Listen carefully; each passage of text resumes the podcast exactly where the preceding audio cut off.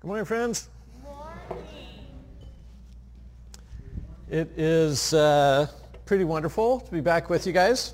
Uh, having been uh, been gone for a couple weeks, very glad to be back here with you and back in this time zone and all those wonderful things. So uh, Mozambique was awesome. Thank you so much for uh, your prayers and support, your well wishes as uh, I was over there. Um, it, it, was, it was a remarkable trip. And next week will be like full show and tell. We'll have pictures and stories and videos and the whole thing. Um, so look forward to that. That will be uh, that'll be really, really good. So many encouraging things happen there, and I'm really excited to share those with you. So that'll be happening next week. Uh, this week, we are, we're taking a detour from our series in the parables. We'll be away from that for a couple of weeks. Uh, but today, in particular, it's, uh, we're detouring because it's Pentecost Sunday. And for those who aren't familiar with Pentecost Sunday and what that is about, uh, Pentecost marks uh, marks the, the moment in the church, 50 days after the first Easter, after Jesus' resurrection, uh, when the Holy Spirit came on Jesus' people, on his disciples. Uh, and uh, the scriptures tell us that, that it descended like tongues of fire on people's heads.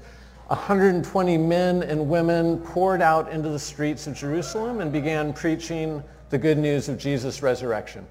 And with that, uh, uh, with that, as they spoke, the hearers heard in their own language the gospel as it was being proclaimed to them. I just saw a bunch of teens leave the room. So why don't I mention, uh, we do have students classes today. So for, uh, for students, uh, and then uh, also our, our kids, elementary age kids as well, we have classes for. So those who haven't left yet, go ahead. You can go. So that's kind of the backstory on, on Pentecost Sunday. So as we observe this in the church calendar, uh, we talk about the Holy Spirit. And uh, the scriptures tell us that, that God exists in three persons, Father, Son, and Holy Spirit.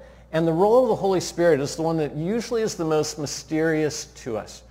Uh, as one theologian I appreciate has described the Holy Spirit as the shy member of the Trinity.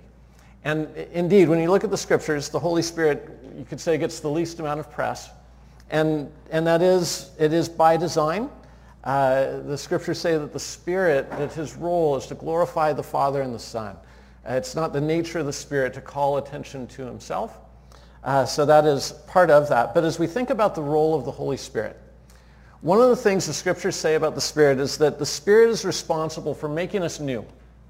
It's his presence, his work in our life that sanctifies us, that makes us holy. And what does this look like in practice? That's the, the aspect we want to lean into this morning. What does it look like when this is happening in us? Or maybe to frame this a, a different way. There's all these different terms that are used to describe our relationship with the Spirit. Things like being filled with the Spirit, walking with the Spirit, keeping in step with the Spirit. What does that look like?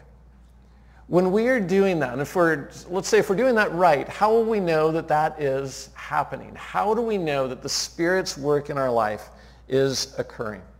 And I want to set out for us this morning one way that we might look at this, one way that we can evaluate, even sort of assess, do a bit of a diagnostic in terms of how are we doing in our relationship with the Holy Spirit. And we would say this, that the Holy Spirit leads us into a right head, right heart, and right hands. If the sanctifying work of the Holy Spirit is happening in us, if we are walking in such a way that we are filled with the Spirit, part of that experience for us will be that we're growing in this matter of having a right head, right heart, right hands. And this is what I mean by that. So three explicit areas that the scriptures teach us the Holy Spirit is at work. So in having a, a right head, how we think, how we engage with truth. Uh, this is part of the, the, Spirit's role in Scripture, establishing right belief, uh, what historically the church calls orthodoxy. That comes from the Holy Spirit. It's a right head, a right heart. The sanctifying work of the Holy Spirit means that we are growing in character. The Scripture talks about the fruit of the Spirit, what it looks like uh, on the inside when God's Spirit is at work in us. Uh, the, the $5 word for this one is they call it orthopathy. right? A, a right heart, uh, a right emotional state. And then finally, right hands, right? And we're talking here about service. The Spirit empowers us to do the work of God, which may or may not literally involve our hands, but you're, you're tracking with me here. Uh, but the Spirit enables us to continue the work of God in building each other up, in bearing witness to who Jesus is and what he's doing in our lives and in the world, uh, to loving mercy and doing justice. It's the Spirit's empowerment that allows us to do those things. Orthopraxy is what the church has historically called that. But all three of these are a way that the Holy Spirit works in the lives of believers. And this morning we're going to look at all three of these in Scripture, kind of set them in their context, and ask the question of how we can continue to be growing in these aspects of the Spirit's work in us. So let's pray, and we'll look at the Scriptures together. Heavenly Father, we thank you that your love for us is absolutely boundless. God, that while we were still sinners, that you died for us. That you do not wait for us to seek you, but you came into the world seeking us. God, we just give you thanks for that. Uh, and as we glorify you in that this morning, we come to the scriptures as an act of worship. We pray that you would reveal yourself to us. We pray, God, that you would speak to us about who you are and how you work and cause us to grow in that work. Uh, this too is a work of grace. And Lord, we receive it this morning with great joy and with trust in you. In Christ's name we pray. Amen. So right head, truth. We'll uh, start this morning in John's Gospel. So uh, in John's Gospel in particular, there's more attention given to the Holy Spirit in John's Gospel than in the other three. And there's three chapters, John chapter 14 through uh, John chapter 16. Jesus is talking about his return to heaven. And the theme running through that is that as Jesus returns to heaven, that his spirit will come and will fill us. He makes this audacious claim. He says to his disciples, who of course are grieved about the idea of him leaving, he says to them, I will be closer to you then than I am now because my spirit will be in you. It's not just that Jesus will be with them as he was when he was walking with the disciples and talking with them. He says, the spirit, my spirit will actually be in you. And there's one theme in this discourse in these latter chapters of John that stands out above the rest, the, the aspect of the Spirit's work that Jesus refers to most in these chapters is that the Holy Spirit will be a spirit of truth. The Spirit will be a spirit of truth. Uh, let's look at this. This is John chapter 14. It says, if you love me, this is Jesus speaking, if you love me, keep my commands. And I will ask the Father, and he will give you another advocate to help you and be with you forever, the Spirit of truth. He will teach you all things and remind you of everything I have said to you. So the Spirit of truth, Jesus describes the Holy Spirit as. He says the Spirit will teach us. The Spirit will remind us of the things that Jesus has taught. Right? When we talk about how we got our scriptures, how we have the New Testament in particular, uh, it is this reminder. It is, it is the Spirit reminding the apostles of what Jesus has taught, and these things are recorded for us. The Holy Spirit is our source of Scripture, our source of truth. Uh, we read a little further in the chapter, John 15. It says, when the advocate comes, that's the Spirit, whom I will send to you from the Father, the Spirit of truth who goes out from the Father, he will testify about me.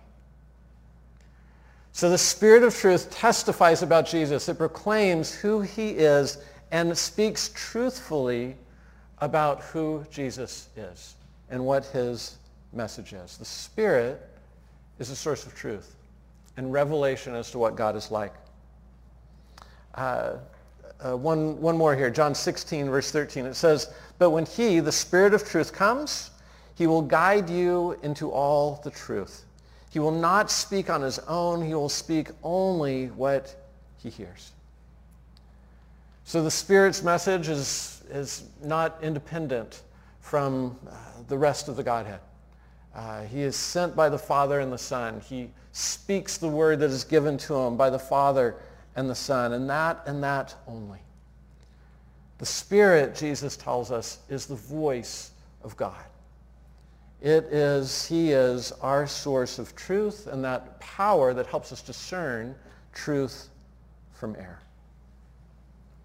So this is God's Spirit. And if, if you have put your faith in Christ, the scriptures teach us that it is this Spirit that dwells in you. It is this Spirit that inhabits, enriches, and empowers your life.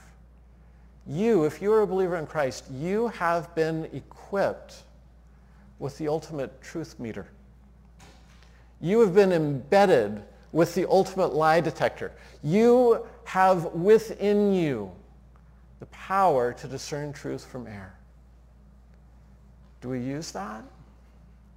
Do we think of the Spirit in that way and use this resource that is given to us?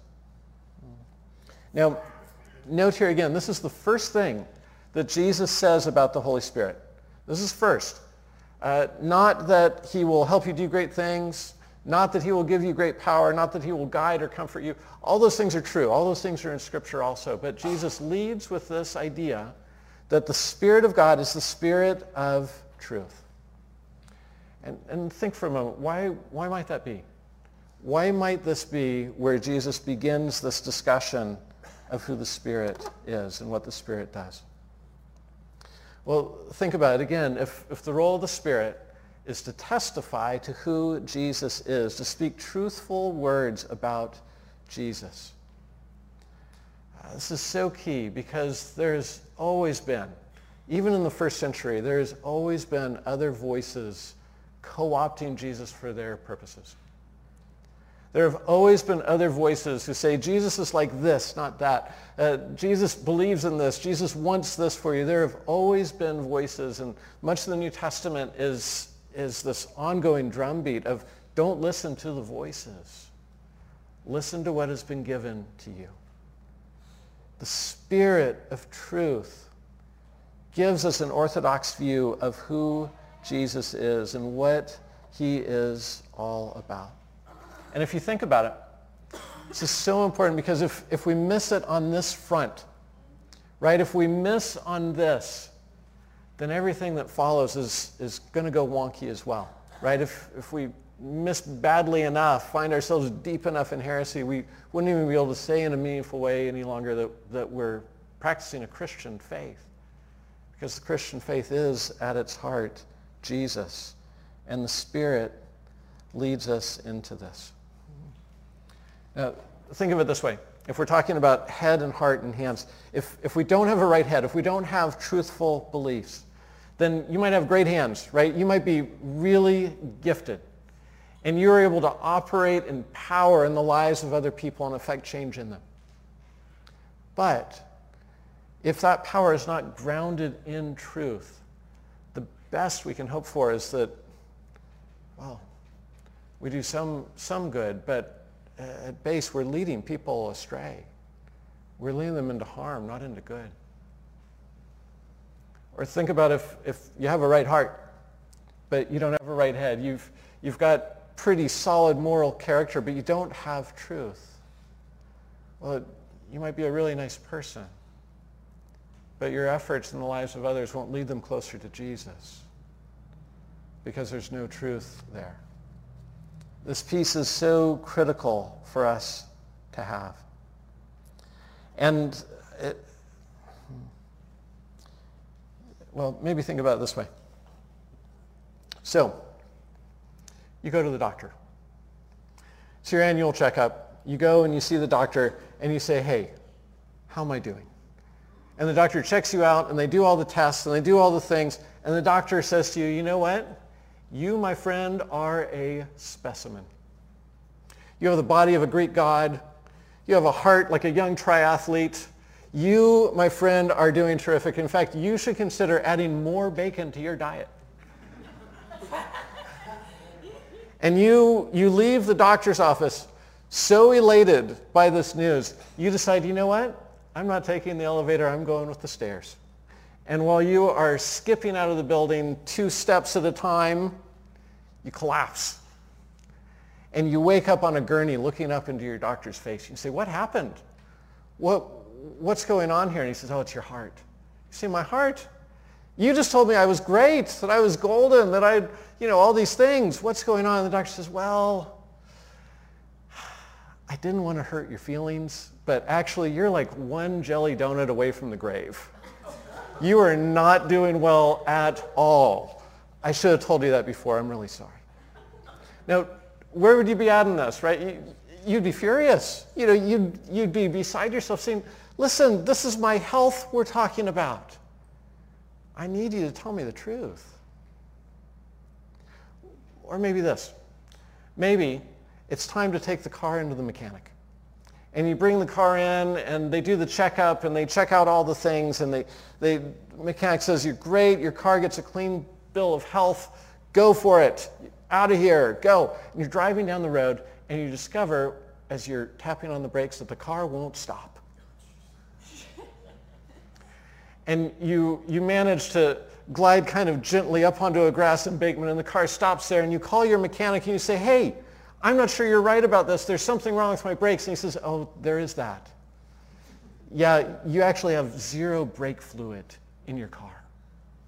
And you say, what? Why didn't you tell me this? This is really important. He says, well, I like to think of my shop as a safe space. and I, I was just, I was uncomfortable telling you that you have no brake fluid in your car. You'd, you'd be beside yourself. See, wait, wait a minute. This is, I put my kids in this car. This is important. I need to know the truth. And friends, how much more? How much more when we are talking about our relationship with the God of the universe and what his will is for us. And we're talking about eternity and we're talking about right and wrong and good and evil and heaven and hell. How much more do we need to be people whose beliefs are rooted in what is true? Jesus introduces us to the Holy Spirit as the Spirit of truth because everything else follows from this. It's critical for our life and our presence in the world that we operate from a place of truth, and it's the Spirit that leads us into this truth. Now, I would suggest, and maybe you agree with this, maybe you don't, but I would suggest that we live in a time where it, it's sort of a difficult time for truth, where we are surrounded by spin, uh, we're surrounded by biased news, fake news, competing truth claims of all kinds, and it can take a lot of work to determine, even in simple things, what is true. And in reality, I think if we're being very honest about this, that sometimes we're part of the problem when it comes to discerning truth. Have you ever heard of confirmation bias? Are you familiar with this idea? Uh, those who work in the fields of philosophy and psychology tell us this is one of the most common errors that we make in thinking. It's, it's one of those things that's so, in a way, natural to us. We stumble into it all the time, but it basically works like this. We have a tendency to filter in and filter out certain pieces of information. And the way it usually works, if we get a given piece of information and it agrees with what we already think to be true, or it's what we want to be true, then we filter that in and say, that's good. And it, it just adds to this body of belief that we have already. And the filter kind of works the other way too, where if there's something that's contrary to what we already believe or it's something that I really don't want to believe, then we have this sort of defense mechanism within us that says, okay, I'm just going to keep that one out there. And we don't quite take that piece of information in in the same way. And so in this, we end up confirming the biases that we already have. And it's, it's not unstoppable. I mean, there's things that we can do to work through this. If, if we learn, for instance, to, to recognize in ourselves those things that we really want to be true and then to challenge those things, to seek out alternate points of view, that's helpful. If we have relationships with people in our lives, not just online points of view, but actual flesh and blood humans that hold different views than us, that helps reduce confirmation bias in us. If, If we seek out sources of information that are contrary to what we might prefer, that helps reduce confirmation biases. But this is the thing, right? This is something in us that we have to be conscious of and, and, uh, and be aware of if it's not to lead us astray. But here's the thing. If you are a follower of Christ, you have a built-in advantage in this area. Because living inside of you is the Spirit of truth. You have within you the presence of God manifesting in such a way that as you call on him, as you submit your reasoning to him, as you allow the, the words of the Spirit through Scripture to shape your mind and shape your heart, you have a capacity to live in truth. Do we use that? Do we lean on that? Friends, this is part of what the Spirit does in our lives. Hmm. Uh, and I would suggest this too.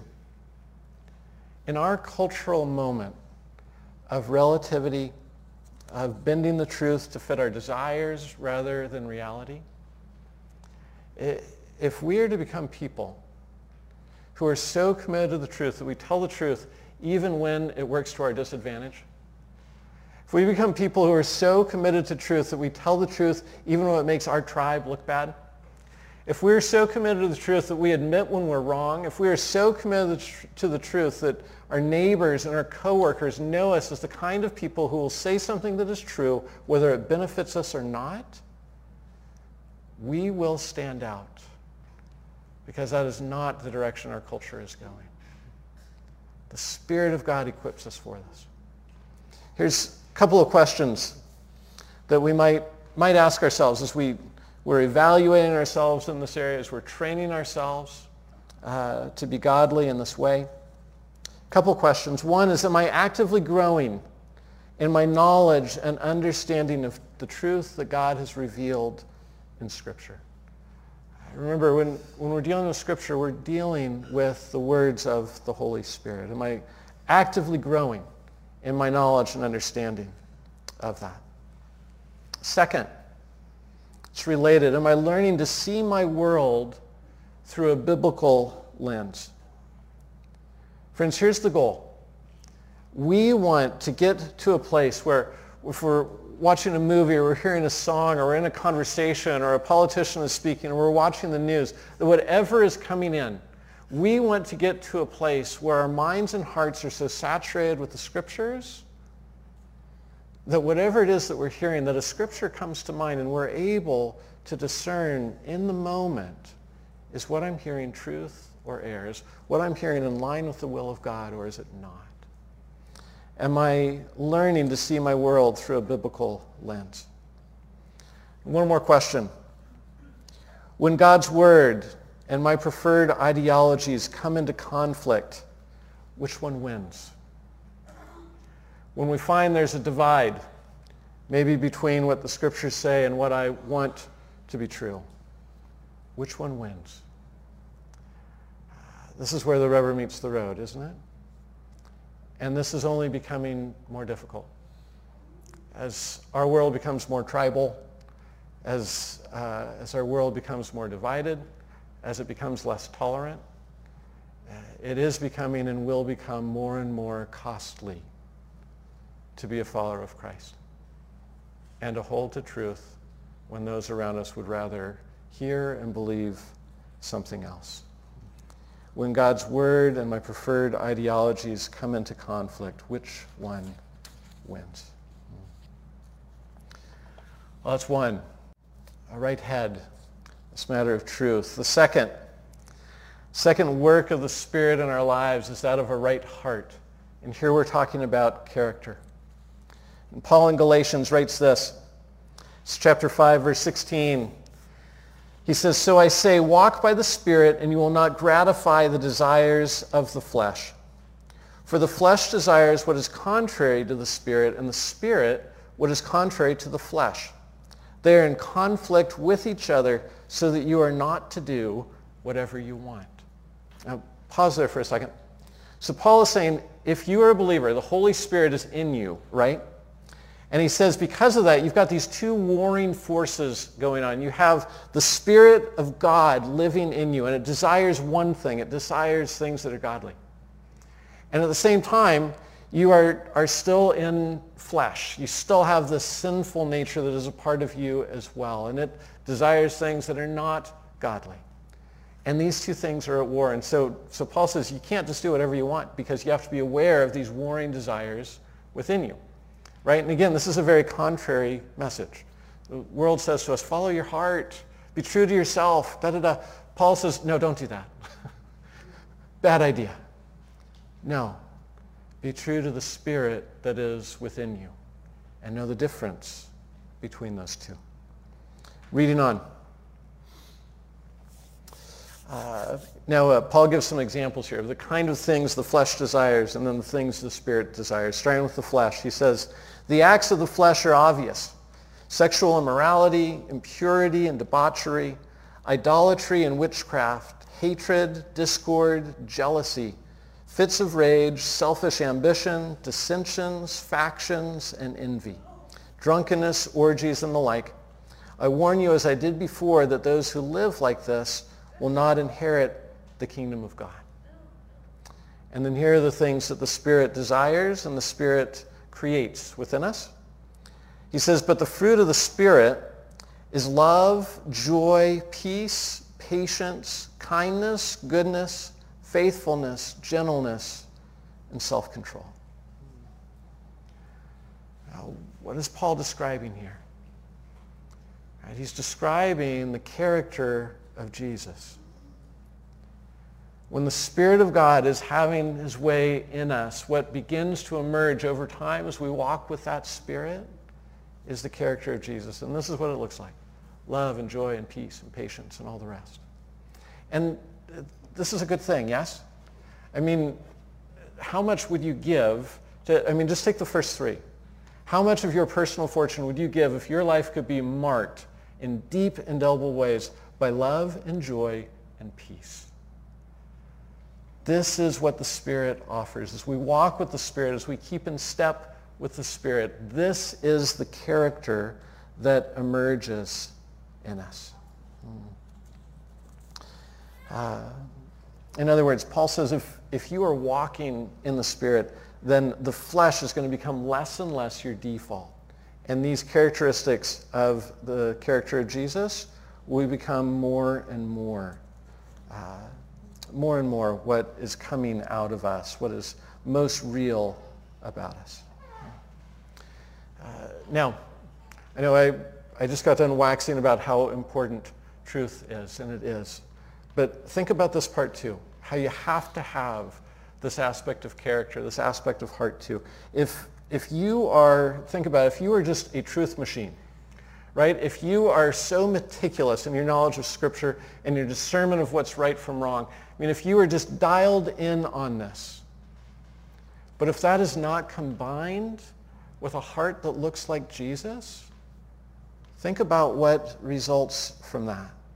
It's not a good thing, right? You can have the right answers on everything, from justification to social justice, from heaven and hell to human sexuality, from the incarnation to how a person is supposed to run a nation.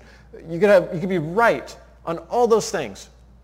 But if you don't have a heart that looks like Jesus, you're still a jerk at the end of the day, right? We've all experienced this.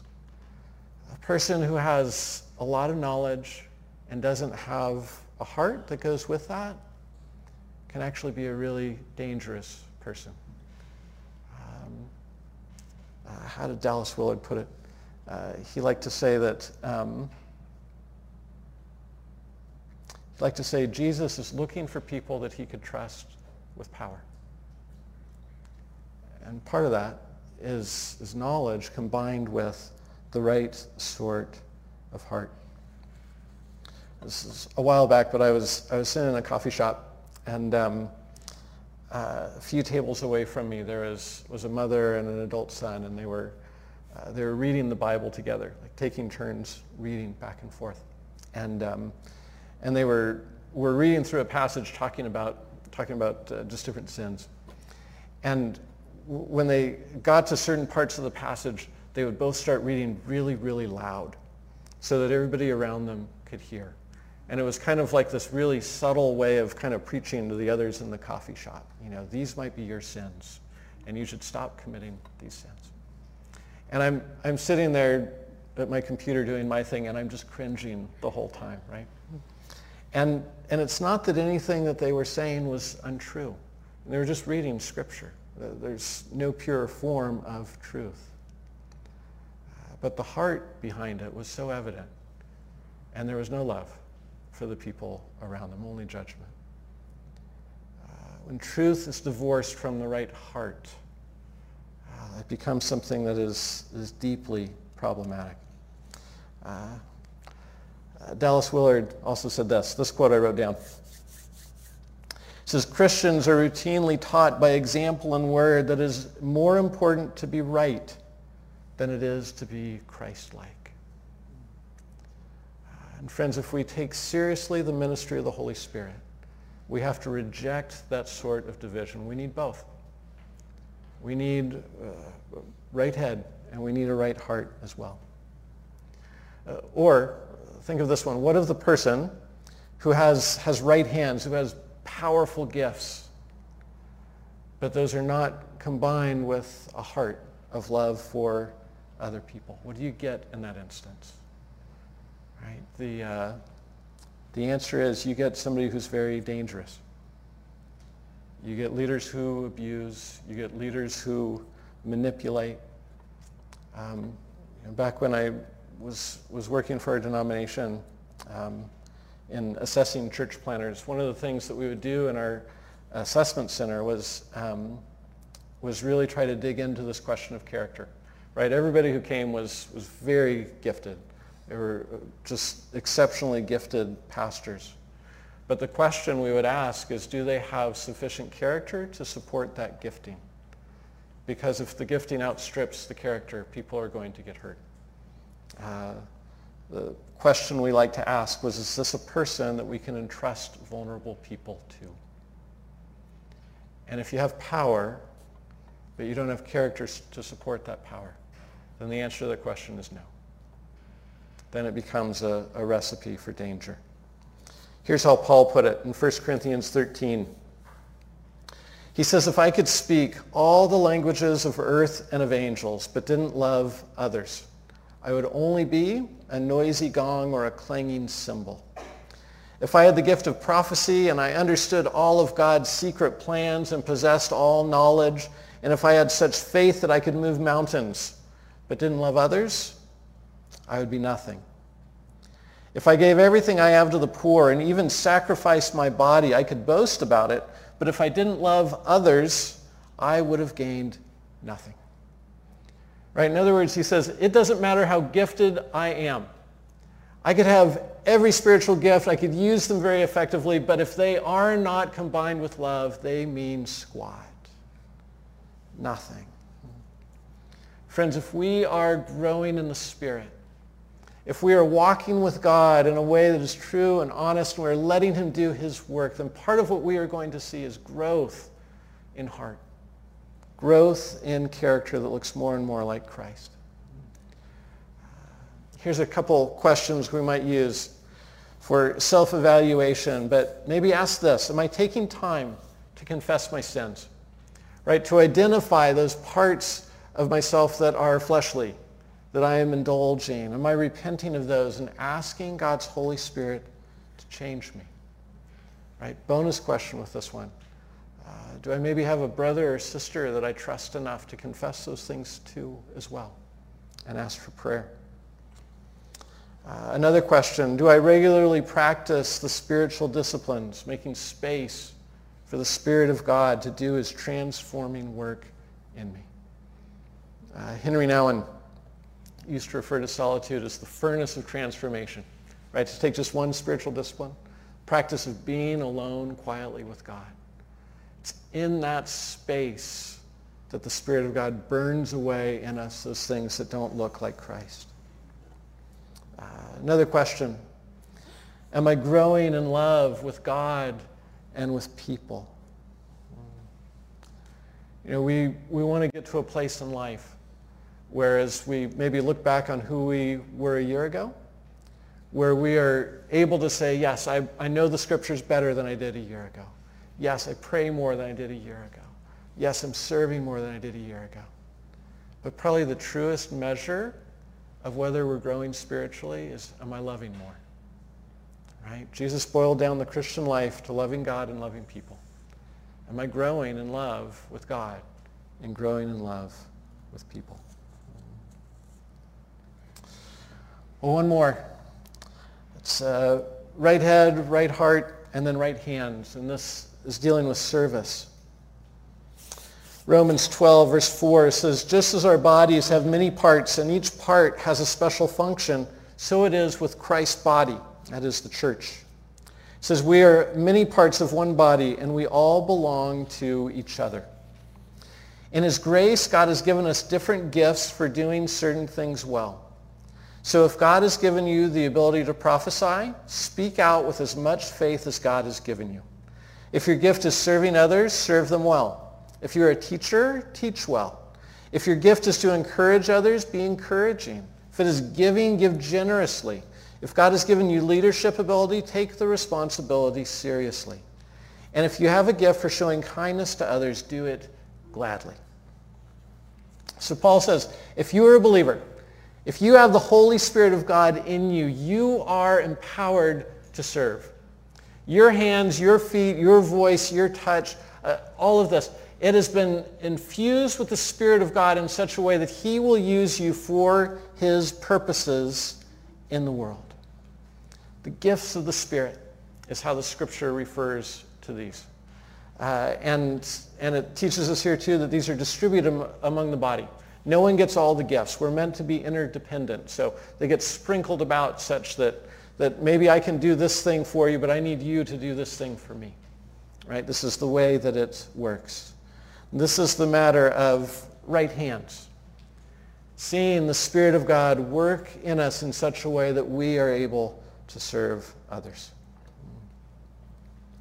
Uh, I had such a fun time seeing this in action uh, this past week in Mozambique um, our, our leaders there, and I'm thinking here in particular of our Mozambican leaders, Pastor John and Pastor Maria, and then our missionaries, uh, Alex and Melanie Viana. Uh, just watching all of them in action this past week was so delightful. It was so much fun. They're so effective.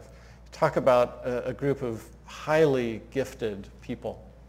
Uh, but just seeing the diversity in their gifts and how even in that team, the Spirit has kind of sprinkled around the gifts in such a way that that they're all able to do something the others aren't. So you've got Pastor John, who is just like this vision casting machine. He's always thinking about what will God be doing next.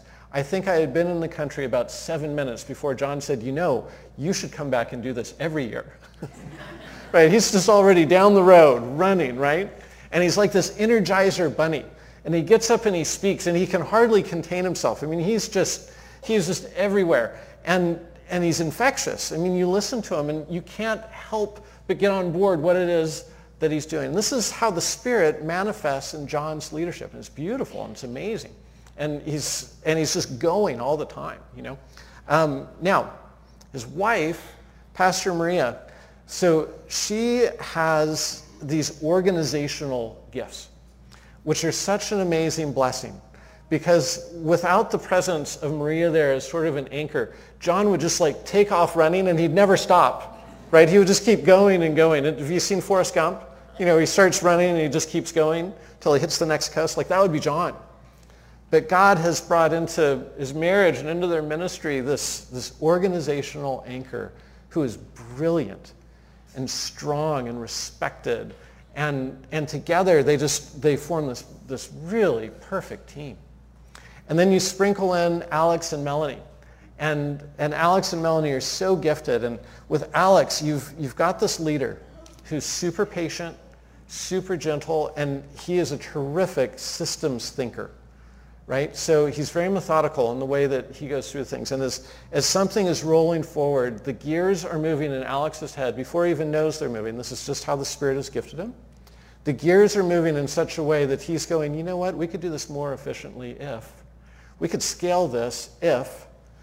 And he's creating systems so that these things can expand and multiply and not, not be hemmed in uh, by the leaders that are present in that moment.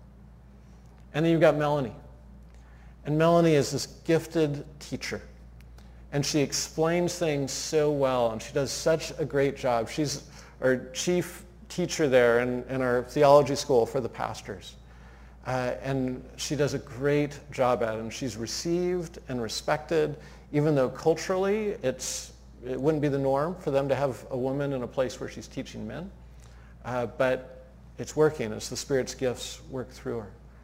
And she's got this heart, you know, where, um, where a mile away people just see the heart that she has for the kids there and, and the adults too, but the kids in particular. We were wrapping up one of our sessions one day and, um, and this young mom comes up with, with a baby who's sick and asks Melanie if she would pray for the baby. And, um, and, you know, and we all pray for the baby. And the next thing I know, they're loading the baby into a truck and they're taking the baby to a clinic. And like all these things are happening and it, it flows out of Melanie's heart. Now, you kind of take that as a composite picture.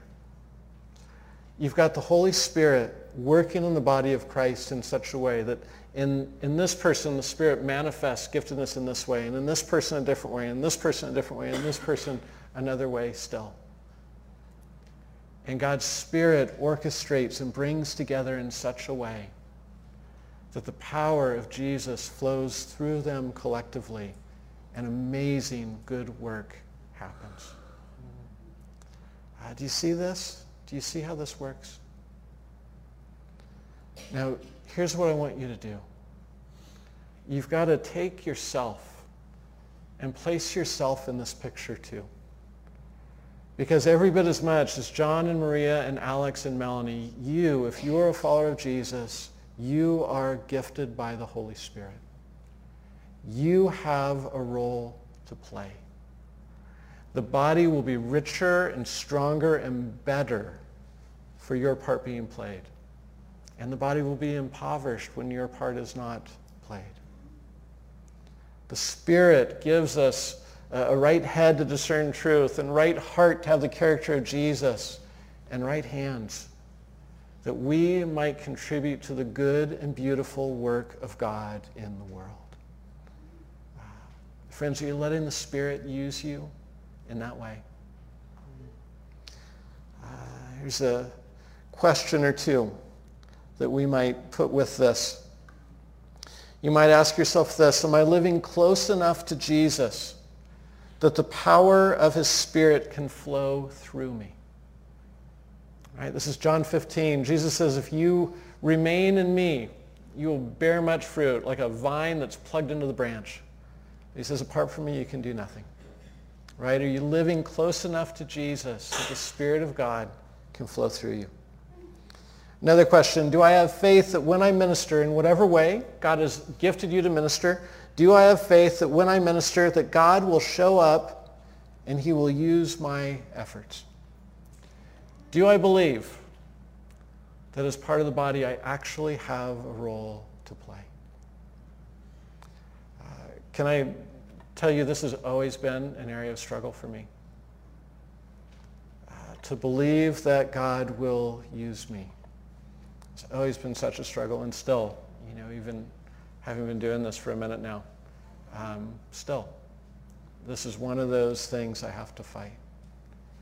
Do you believe that the Spirit of God will use you? Because the scriptures say he will. If you have received Christ into your life, you have God's Spirit, and that Spirit equips you to serve other people. Uh, this morning, as we um, as we come in for a landing, I want to want to throw out a, a challenge for you here. Invite you to pray these things as, uh, as we move towards communion together. And just be asking the question, where might I need a fresh filling of the Holy Spirit? Uh, I mean, it could be all of the above, but where's kind of the first place? Where do I need God's Holy Spirit to be filling me and working me? Is it in the area of truth? In that right head? Do you find this is a struggle? Uh, either to come to the Word of God or to believe what it says? Uh, pray that the Holy Spirit will draw you to his Word that he will give you discernment to see right from wrong, that he will give you a biblical lens through which to see your world, a right head, truth. Or perhaps for you it's, it's heart. It's the question of character. Maybe for you it, it, it's not that you're allergic to truth, but it just doesn't feel like it's penetrating. It doesn't feel like the work of God is getting down to such a level that it's actually changing you. Man, if that's the case, will you just bring that to Jesus in prayer this morning? Would you be asking God's Holy Spirit to break through, to give you character that looks more like Christ? Maybe there's a specific place. Maybe it's patience. Maybe it's faithfulness. Maybe there's an area where you just say, I need the work of God in that spot. Will you pray and ask the Holy Spirit to do that in you this morning? Or maybe it's service. Uh, maybe as you look honestly at your life, you would say, you know what, I'm, I am just not engaged in, in being an agent of God's spiritual presence in the lives of other people. And friends, if that's the case, pray that the Holy Spirit will empower you. Don't be afraid of this. Just ask that God's Spirit will move in you in whatever way he chooses whatever gifting he would give you, that that would be used for his glory. And in that, see what he does. See if others aren't blessed through you and see if you aren't blessed in the process too. Uh, we're going to take a couple minutes and prepare our hearts for communion and I invite you just to be praying through those things. Pray through this challenge as, uh, as we prepare to come to the communion table. And if you would like to be prayed for, we'd love to pray for you this morning. Uh, we'll be doing that in this back corner of the room to my right. Uh, well, let's pray together, and as we do so, uh, the worship team will come and lead us.